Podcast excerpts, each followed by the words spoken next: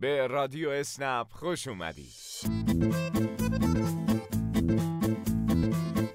با رسانه کاربران راننده در باشگاه رانندگان اسنپ در خدمت شما عزیزان هستیم. این هفته از چی صحبت می‌کنیم؟ قرار در این برنامه درباره طرح دوگانه سوز کردن خودرو صحبت کنیم و طی این برنامه از وضعیت طرح ترافیک و نحوه فعالیت در این محدوده ها بگیم. در آخر هم درباره برخی علتهای مسدود شدن حساب کاربری رانندگان صحبت می‌کنیم تا خدای نکرده برای هیچ کدوم از شما مخاطبان رادیو اسنپ رخ نده. پس تا پایان این برنامه با ما همراه باشید.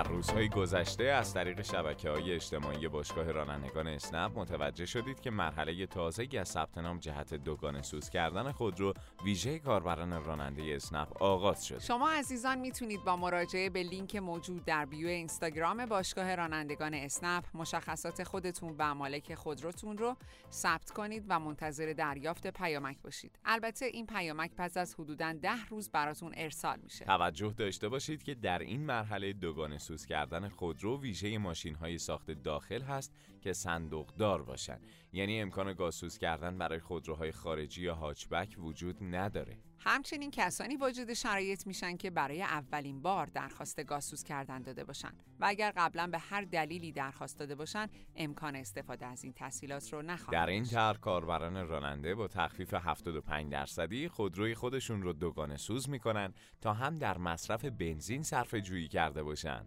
و هم هزینه های اقتصادی فعالیت خودشون رو کاهش بده. در ضمن وقتی هم که بخواید ماشینتون رو عوض کنید ماشین دوگانه سوز طرفدار بیشتری داره.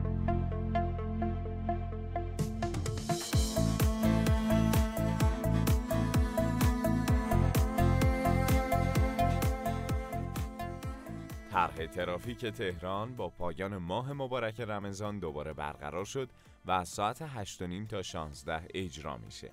البته بعد از ساعت 14 و 30 یک بار خروج از طرح به صورت رایگان امکان پذیره.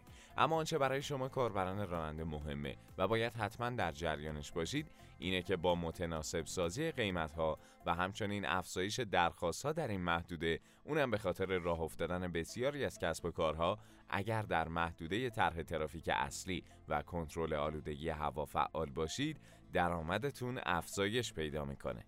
سفرهایی با مبدع یا مقصد محدوده های طرح ترافیکی جزء این سفرها محسوب میشن. پس یادتون نره از شنبه تا چهارشنبه در محدوده اصلی طرح فعالیت کنید و روزهای پنجشنبه هم تا ساعت یک در محدوده های کنترل آلودگی. برای ورود به طرح هم باید کیف پول اعتباریتون در سایت تهران من رو شارژ کنید و بعد هم برای روزهای آینده مورد نظرتون ورود به طرح رو رزرو کنید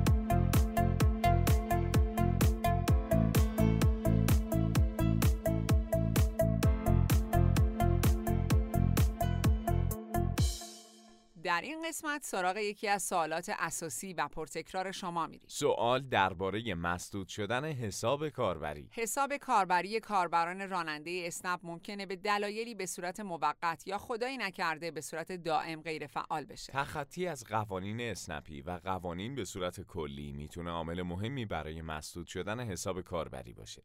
در مورد مسائل و قوانین اسنپی میشه به لغو سفر بیش از حد بدون دلیل و خارج از چارچوب های اسنپی اشاره کرد. در شبکه های اجتماعی اسنپ همیشه اعلام شده که کاربران برای لغو سفر نیاز به تماس با پشتیبانی ندارند و در صورت لزوم خودشون می‌تونن سفر پذیرفته شده را لغو کنند. اما اگر برای لغو سفر دلیلی نداشته باشید و به تعداد زیاد طی روز این کار را انجام بدید پس از دریافت هشدار ممکنه حساب کاربری شما مسدود بشه. یکی دیگه از مواردی که موجب مسدود شدن حساب کاربری میشه میزان اعتبار شما در اپلیکیشن کاربران راننده است.